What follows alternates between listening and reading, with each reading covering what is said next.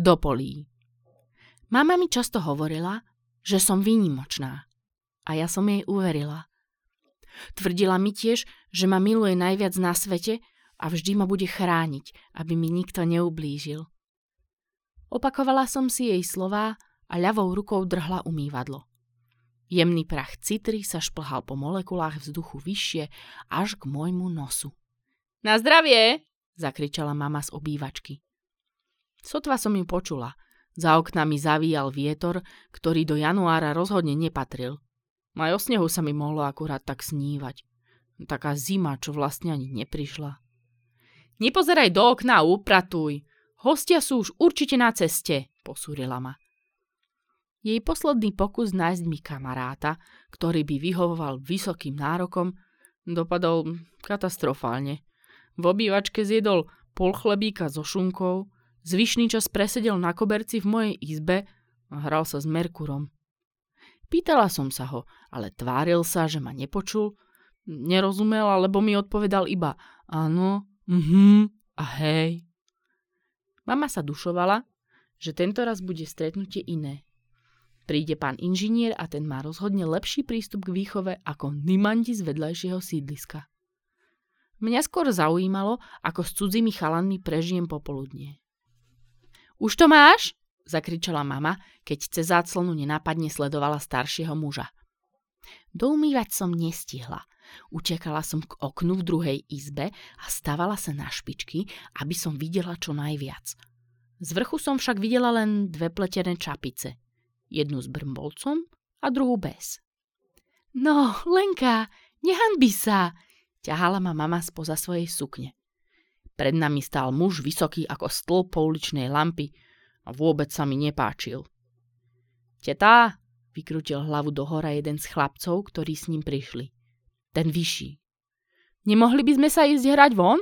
Všimol som si v susednom bloku ihrisko. No, ja neviem, znervoznela mama.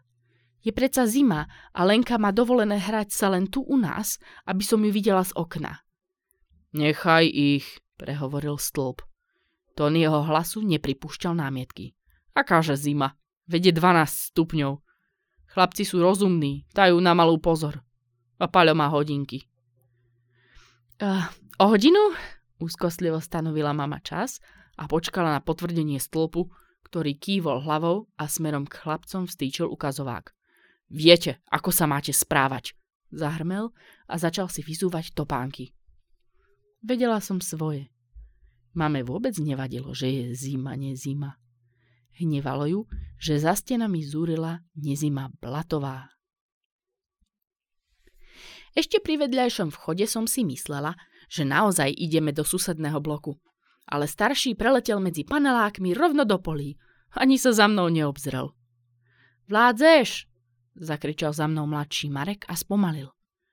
Samozrejme, že som nevládala. Bola som dievča a navyše mladšia od nich.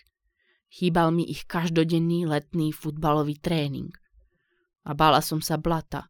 Ťažko sa umývalo. Kde ste toľko? hádzal po nás Paľo suché steblá trávy, keď sme sa k nemu priblížili. Stál opretý ostrom, ktorý rástol v neusporiadanom sprievode drevín pri hlbokom jarku. Kam to tečie? Ukázal rukou na kopec, za ktorým sa brázda strácala medzi poliami. Neviem. Nikdy si tu nebola? A čo by som tu robila? Mykla som plecami. Bojíš sa? Čoho? Chodiť sem? Nie, je tu iba hnusné blato. Nikto sem nechodí. Marek pokrútil hlavou. Nehovor jej to, bude sa báť. Čo by som sa bála? Oborila som sa na neho. Keby som sa bála, tak zostanem doma. Hm, si odvážna, vyhlásil Paľo a premeral si ma od hlavy po zablatené pety. Páči sa mi to. Mne sa zasa páčil Paľo. Mal husté hnedé vlasy, ktoré mu vo vlnách padali pod uši a zvláštne zelené oči. Možno sa mi páčili preto, lebo som nikdy žiadne iné oči zelenej farby nevidela. Podľa mňa to môže byť tu, zamyslel sa Paľo a Marek sa zamračil.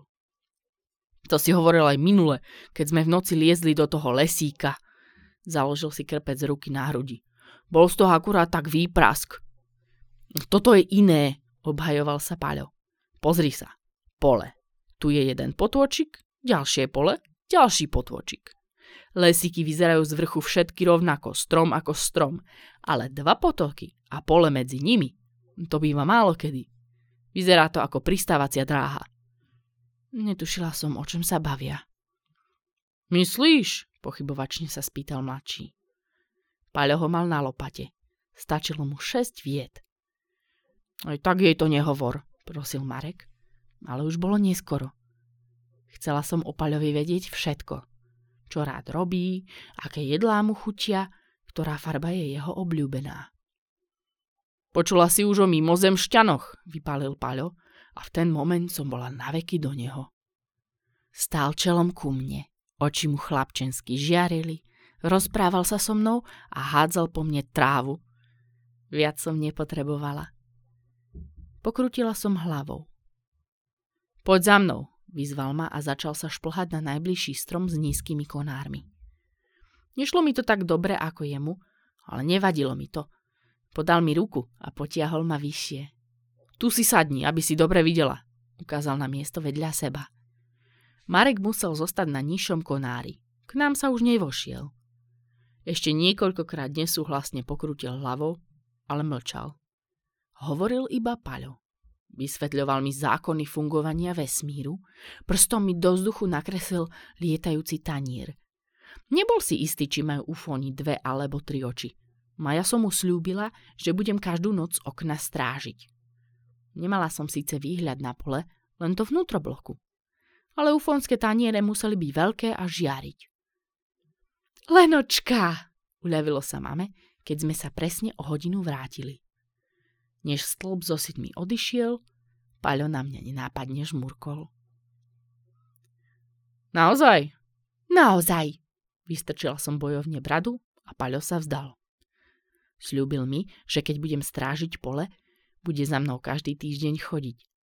Bolo som nestrážila. Hneď v prvý večer ma mama našla sedieť na parapete. Vysvetlila mi, že ma dobehol, lebo žiadni mimozemšťania neexistujú. V Amerike možno áno, ale u nás nebolo nič, čo by mohli využiť. Okrem ľudskej hlúposti a závisti, a tie im asi budú na nič, povedala mama a dala mi na čelo pusu na dobrú noc. Paľovi povedz, že si strážila, ale nikto neprišiel. A hotovo. Všetci budete spokojní. Tak sa stalo, že som svojej životnej láske prvýkrát zaklamala týždeň po našom zoznámení. Po mesiaci ma to už nebavilo. Mojeho tiež nie. Chcela som, aby sme zostali medzi panelákmi. Tajne som dúfala, že by ma mohli vidieť Táňa s Elenou. Potom by sa vypitovali, ja by som robila drahoty a nakoniec by som im pošepky prezradila, že keď budem mať 18, s palom sa vezmeme. A sypalo sa to, alebo to boli kvápky? Kvápky, klamala som, až sa mi z úst prášilo. Žlté, dodala som, aby moje lži vyzerali dôveryhodnejšie. Klameš, obvinil ma Marek. Neklamem. Ako vieš, že boli žlté? Zaujímal sa Paľo. No presne, pridal Marek. Keby sme mali poriadnu zimu, mali by sme aj sneh a hneď by sme vedeli. Bola som sa tu pozrieť. To určite, odfrkol si Marek. Po tme a v blate? Mám baterku, aha. Vytiahla som z vrecka teplákov dôkaz. Ukáž? Zaliu Paľo a poťažkal v ruke. Žlté hovoríš. Určite. Jedovaté. Do poľa teraz nesmieme ísť až do jary. Prečo? Zamračil sa Marek. Také hlúpe počasie. Veď máme jar už od novembra. S Paľom sme nad ním pretočili očami. Lebo teraz sa jedy ľahšie vstrebávajú do pôdy, keďže im nebránia rastliny, vyhlásil Paľo múdro. Nevedela som, či hovorí pravdu alebo kecá, ale keď pod basketbalovým košom ospeval moje schopnosti, verila som mu každé slovo. Ďakujem, že si strážila, si jediná, ktorá mi verí. Všetci ostatní tvrdia, že si vymýšľam. Čo by si si vymýšľal? Bránila som ho. Videla som ich a každému to dosvedčím. Si odvážna, vyhlásil, keď okolo prechádzala Simona, Tánina sestra.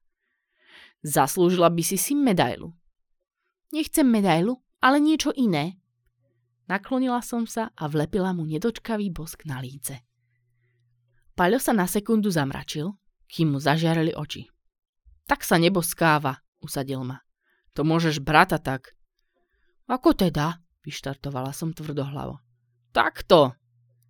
Zoskočil z tyče, na ktorej sme sedeli a postavil sa predo mňa. Priložil svoje suché pery na moje a funil pritom ako pes. Zbláznil si sa, zakričal Marek a bežal k bratovi, aby ho odo mňa odtrhol. Simona sa zachádzala od smiechu, ale mne to bolo jedno.